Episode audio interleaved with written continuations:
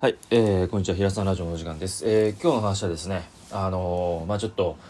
今ね、えー、落ち込んでる人に向けてちょっとお話しさせていただこうと思ってます。ちょっとね、あのー、昨日の話とちょっと、うん、ちょっと多いねあのー、類似する類似っていうか、まあ交えながらというかね、こういうことがあってこう思ってこうですよ、だから大丈夫ですよっていう流れでちょっとお話しさせていただこうと思ってるんですけど、あのー、まあ俺皆さんも知ってると思うんですけど、まあね、無事仕事が決まりまして、でまあいちねん近く働かせていただいてるんだけど、あのー、浅草で仕事してるんですよ。お花屋さんでね、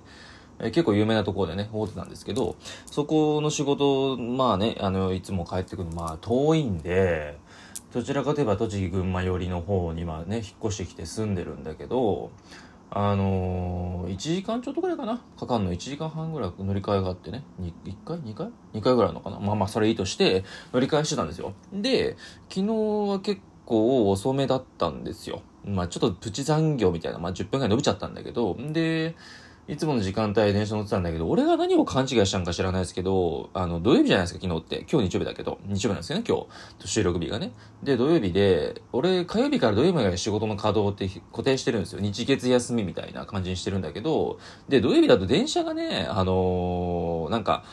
平日と違ったりするわけですよ。なんか普通電車だったりとか、なんか区間準急だったりとかね、急行がないみたいな時があったりしてて、急行があっても遅かったりとかあるわけですよ。でたまたま俺が昨日乗った時のタイミングって準急じゃなく、あ、準急だったかな、区間準急か。でその方面が違ったんですよ。途中までは同じなんだけど違うルートに分かれる、違うだって違うルートに分かれるみたいな、あの電車のそのなんかこう編成だったわけです。編成って言っちゃ変だが、なんかこう行き先だったわけですよ。二股に二つに分かれるみたいな感じだったんですよ。であのある駅で降りたら急行だよねっていう平日の感覚で降りちゃったんですよ。そしたら普通電車だったんですよ。でしかも途中までしか行かんと、自分が最終の降りたい駅じゃないという感じになって、あマジかと思ってじゅっぷんぐらい待っちゃったんですよ。あやっちゃったなと思って、疲れたね、しんどいのなと。昨日しかもジメッとしてたんですよ、うちのこっちの方はね。だから早く帰りたいな、風呂入りたいなと思って、しかも休みの日の前日の夜だけはお酒飲むって決めてるんですよ、トレーニングしてるから。だから早く帰りたいなと思ってたんですけど、まあいいや、まあ、この話はちょっと長くなっちゃうから切り替えるけど、要はその待ってて乗り換えをしたことによってこういうことが起きましたよって話をしたいんですよ。で、まあ、神様のなんか、まあ、試練、試練っていうのかな、試練って言ったら失礼か、なんていうのかな、まあおぼし飯じゃないけど、お前だったらこの時どう行動するんだ、見てやるよみたいな、ちょっと試験があったわけですよ。あ、人間性の試験だなと思ったことがある一個があって、電車乗ってるじゃないですか、普通に乗り換えして、ああじゃああとにえきぐらいで自分の駅着くわと思って、で乗ってるじゃないですか。で結構お客さんっていうか、まあ乗り乗ってる方がねいっぱいいらっしゃって、結構椅子もパンパンだったわけですよ。ソファーあるじゃない、何人が死人掛けかな、あれ結構パンパンで、あのよくあるじゃない、隅っこのさ、このであの入り口のさところのあのフレームあるじゃん、銀色の、あそこに寄りかかるみたいなあるじゃない。俺も結構寄りかかっちゃうの、あそこ寄りかかってスマホを見たりとか、なんか本読んだり、なんか今日の仕事のフィードバックとかやったりとか、なんか音楽聴きながらちょっと物までふけってみて、今日の一日どうだったとか、明日どういうふうにしあの生きようとか、その前この前だったら、昨日だったらお酒帰り飲んで、こういうお酒が今日注文したから来るなとか、楽しみだな、スピリッツ飲めるなとか、リキュール飲めるな、最高だなみたいな、あるじゃないですか、なんか休みの楽しみみたいな考えたわけです。そしたらなんか右の反対側の男の子だったかな、男の子ですね、うん、学生の子がすっげえ体調悪そうなんですよ。明らかに後ろ姿で分かるんですよ。なんかこうなんかこうぜなんか前後に揺れてるみたいな感じで、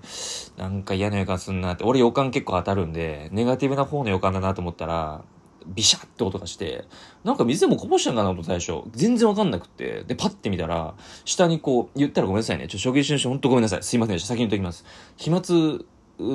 がご、まあまあまあ吐砂物というかバーって出てて、あっと思って、これ来たなと、そうか大丈夫かなって一瞬ちょっとバグっちゃって反応できなかったんだけど、そのすぐ隣に座ってた女の人と、あとその隣のえっと、反対側、だから俺ら側、俺側の、ま、前に、目の前にいたおばさんが、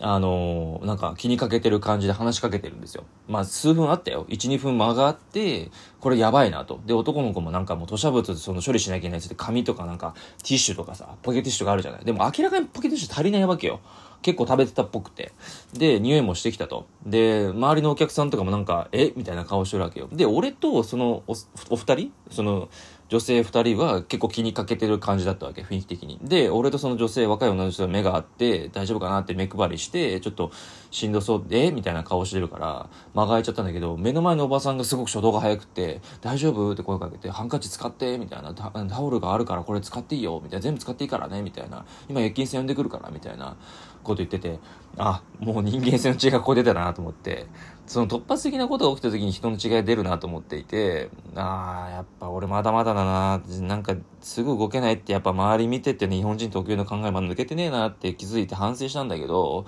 で、その後に女性も気にかけて大丈夫って言って、なんかできることないみたいな話かけてるわけですよ。で、俺もその後ようやっと、あ、なんかせなあかんと思って、あの、俺結構、あのー、結構っていうかまあ女性が多い職場だから、あのー、気にかけてるけどなんか今とか暑いからさ体臭気になるじゃんやっぱり。で接客業だったりするからやっぱそのボディシートみたいなの持ってるからもうこれ全部使ってもらえと思って、半端半端もんだよ、あんまそんないっぱい使ってなく、あのー、入ってなくてパンパン入ってなくてもうあと残りじゅうまいぐらいしかないんだけどこれ全部使ってっつって渡して大丈夫だからねって言って渡した後にちょっと足んねえなと思って、こんなんじゃ彼のそのなんかしんどい思いみたいなものを拭い去ることできないなと思って何ができるんだろうって考えた時にやっぱその吐瀉物をちゃんとしまえる袋が欲しいんだろうなと思って、俺あの制服が黒シャツなわけよ、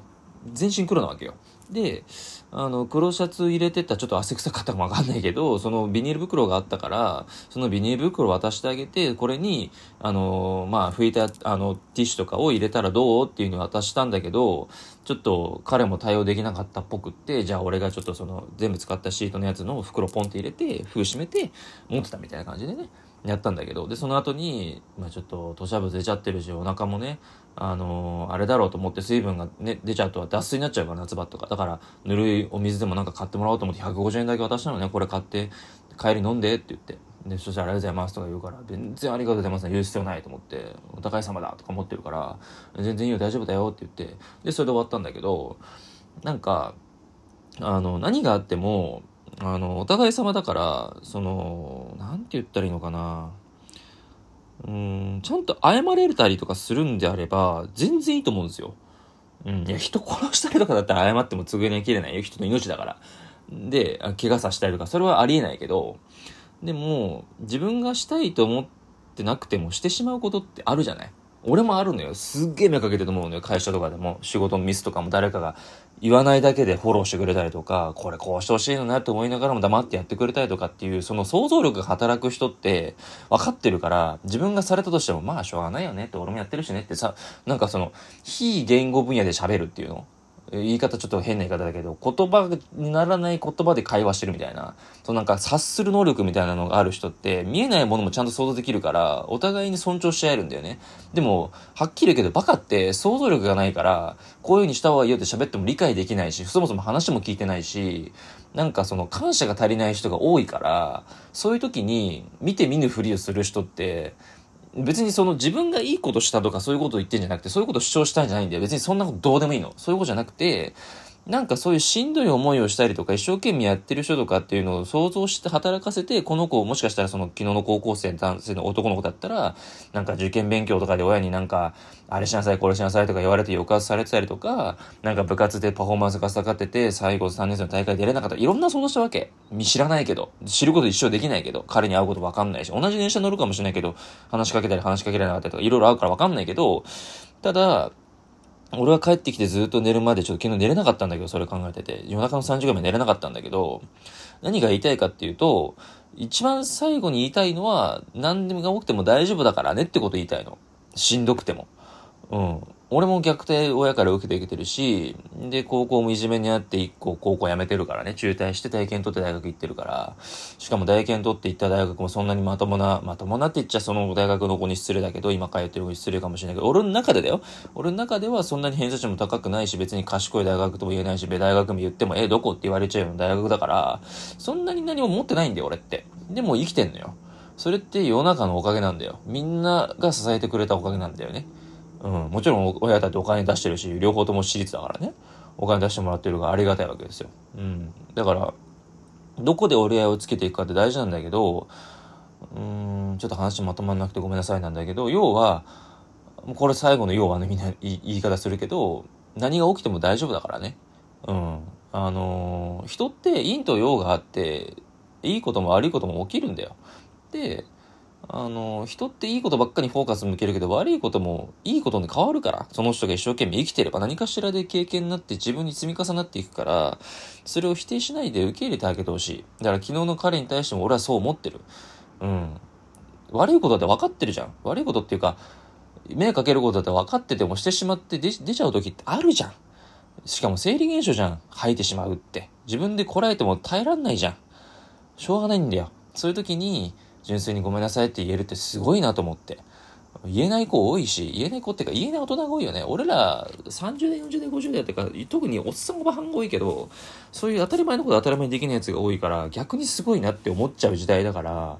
何が起きてもそういう子は大丈夫だなって俺は思ってんのね。基本的なことができてればみんな許してもらえるし、その子も悪いって思っててちゃんと完成してるだろうし、自分でできることやってたんだったらそれでいいじゃんと思うから、だから何が起きても大丈夫だし、心配しないで生きてほしいなって思います。だからその彼を通して俺はなんかいろいろ学ばせてもらったし、これからもちゃんとね、あの背筋ピンとして胸張って、えー、自分でできること、てめえがやりてえと思うことは目かけたるときは謝って、やれることはちゃんと、ね、還元して人の力になれるような生き方したいなっていうのは思ってて、